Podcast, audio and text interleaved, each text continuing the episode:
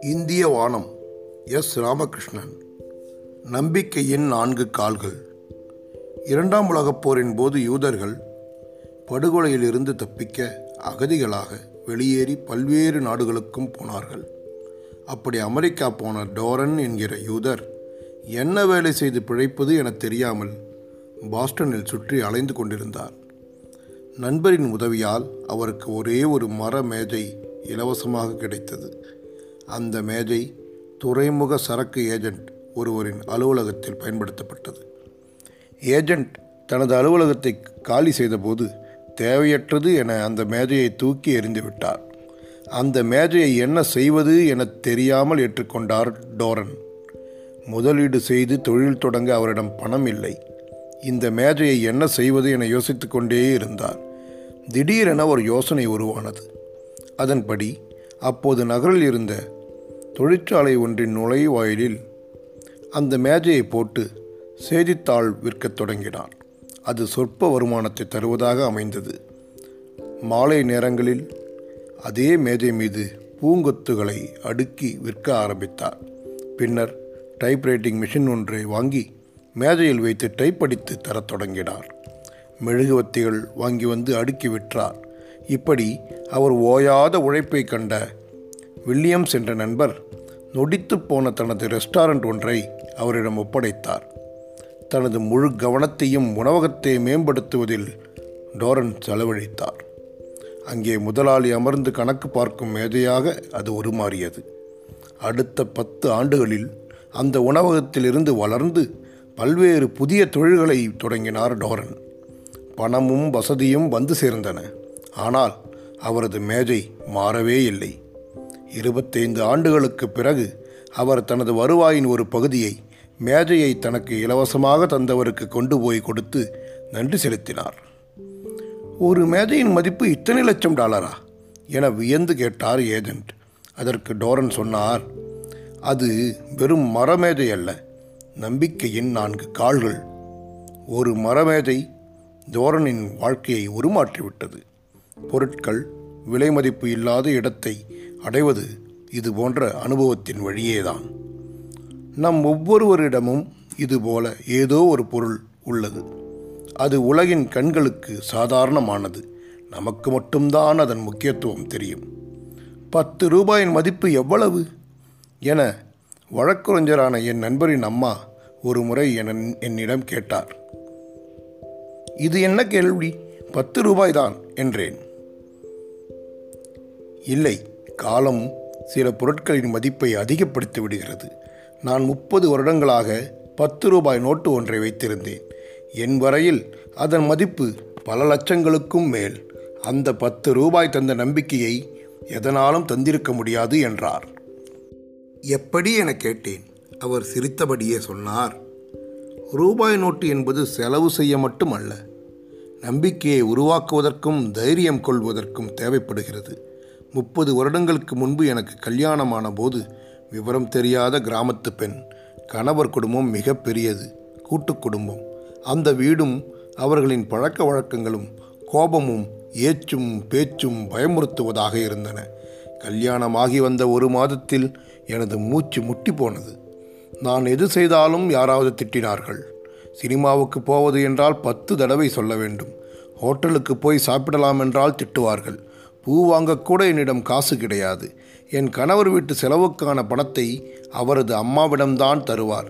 நானாக காசு கேட்டாலும் உனக்கு எதுக்கு காசு? வேணும்னா அம்மா கிட்ட கேட்டு வாங்கிக்கோ என்பார். மாமியாரிடம் போய் எப்படி காசு கேட்பது என ஒடுங்கி போயிருந்தேன். ஆனால் நாளுக்கு நாள் இந்த நெருக்கடி அதிகமாகவே என் அப்பாவை வரச் சொல்லி கடிதம் போட்டேன். என் அப்பா பள்ளி ஆசிரியர். கடிதம் போய் சேர்ந்து நான்கைந்து நாட்களுக்கு பிறகு என்னை பார்க்க வந்தார். ஆறுதலாக நிறைய பேசினார். குடும்பம் என்றால் ஆயிரம் பிரச்சனைகள் இருக்கத்தான் செய்யும். நீதான் புரிந்து கொண்டு அரவணைத்து போக வேண்டும். ஒருவேளை ரொம்ப கஷ்டமாக இருந்தால் ஊருக்கு புறப்பட்டு வர பஸ் சார்ஜுக்கு இந்த பத்து ரூபாயை வைத்துக்கொள். பஸ் பிடித்து வந்துவிடு. பிறகு நான் பேசிக்கொள்கிறேன் என சொல்லி பத்து ரூபாயை கையில் கொடுத்தார். அது வெறும் பணமல்ல தைரியம். அதை கையில் வாங்கி ஒரு துணியில் முடிந்து வைத்து கொண்டேன்.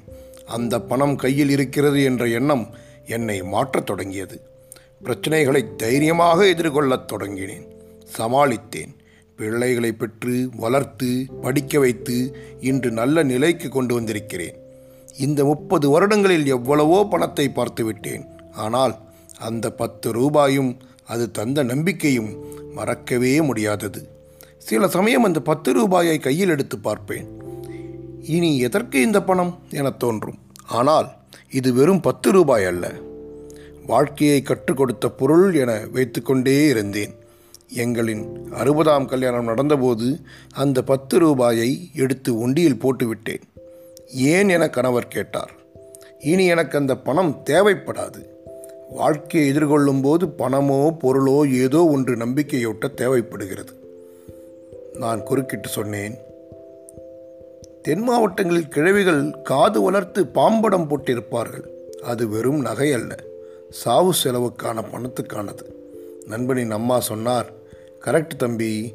யாரையும் எதிர்பார்க்காம நம் தேவைகளை நாமே நிறைவேற்றிக் கொள்ள வேண்டும். என்றால் பணம் முக்கியம். ஓர் ஆள் அவமானப்படாமல் வாழ வேண்டுமென்றால் பணம் இல்லாமல் முடியாது. எவ்வளவு பணம் வேணுங்கிறது அவரவர் எண்ணத்தையும் விருப்பத்தையும் பொறுத்த விஷயம்.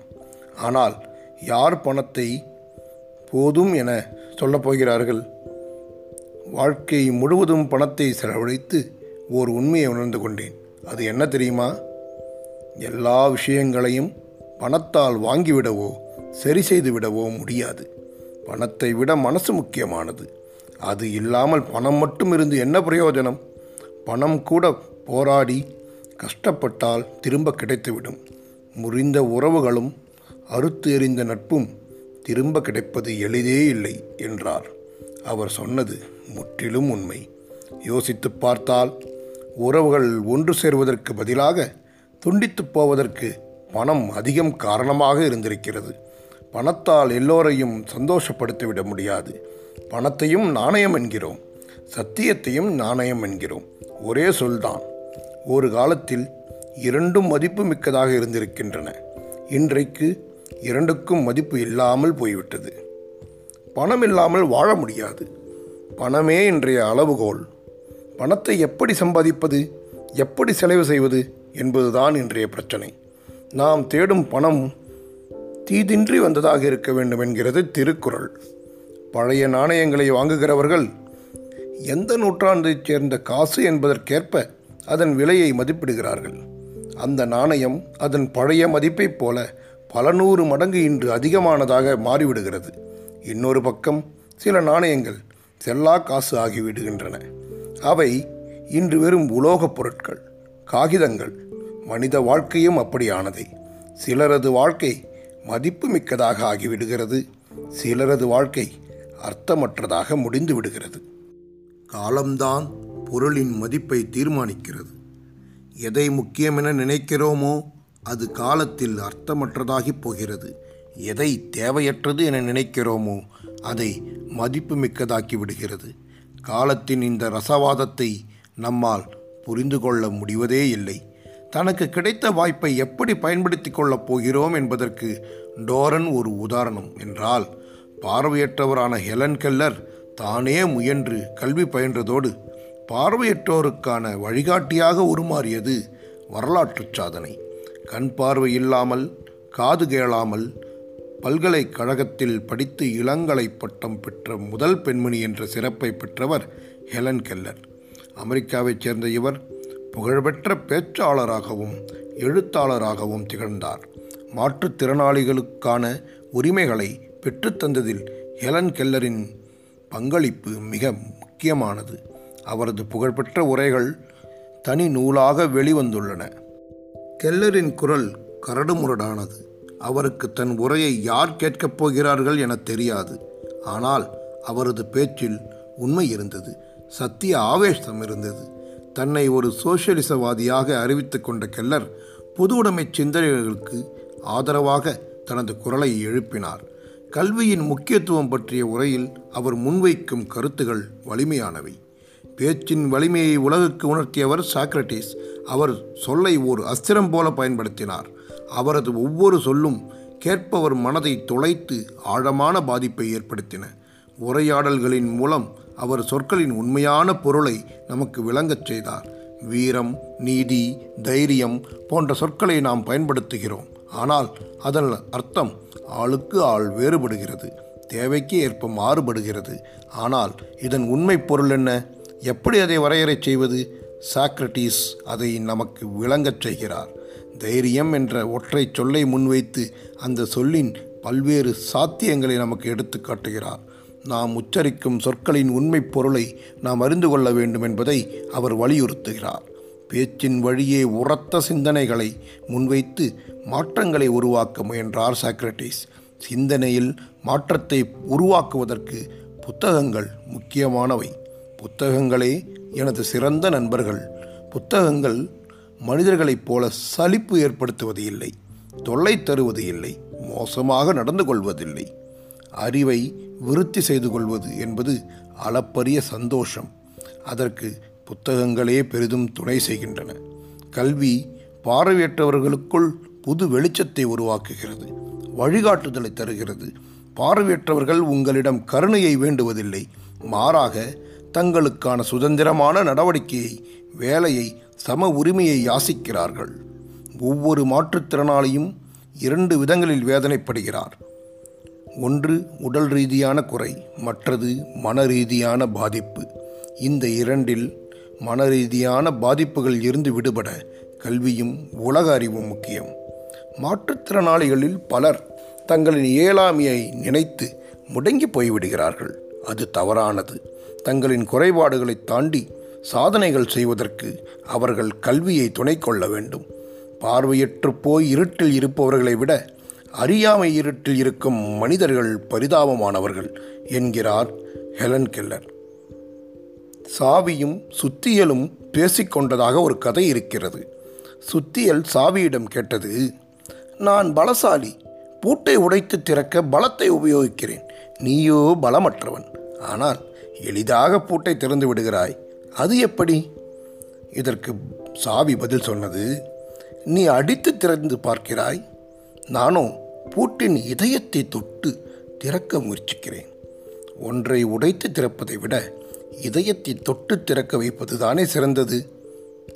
இந்த கதையின் மாறுபட்ட வடிவங்கள் பல இணையத்தில் உழவுகின்றன கற்பனை கதை என்றாலும் அது வலியுறுத்தும் உண்மை முக்கியமானது. இதயத்தை தொட்டு திறப்பது என்பது நாம் அனைவரும் மேற்கொள்ள வேண்டிய பணி. அதை சாத்தியப்படுத்துவது எளிதானது அல்ல. பூட்டுக்காவது திறப்பு எங்கே இருக்கிறது என தெரியும். அதில் சாவியை பொருத்தினால் திறந்து விடலாம். மனிதர்கள் விசித்திரமானவர்கள். அவர்களின் இதயத்தை எப்படி திறப்பது என யாருக்கும் தெரியாது. அன்புதான் மனதை திறக்கும் ஒரே சாவி. அது எப்போது எப்படி ஒரு இதயத்தை திறந்து தன்வசப்படுத்தும் என்பது விந்தையே. சிறகடிக்கலாம்.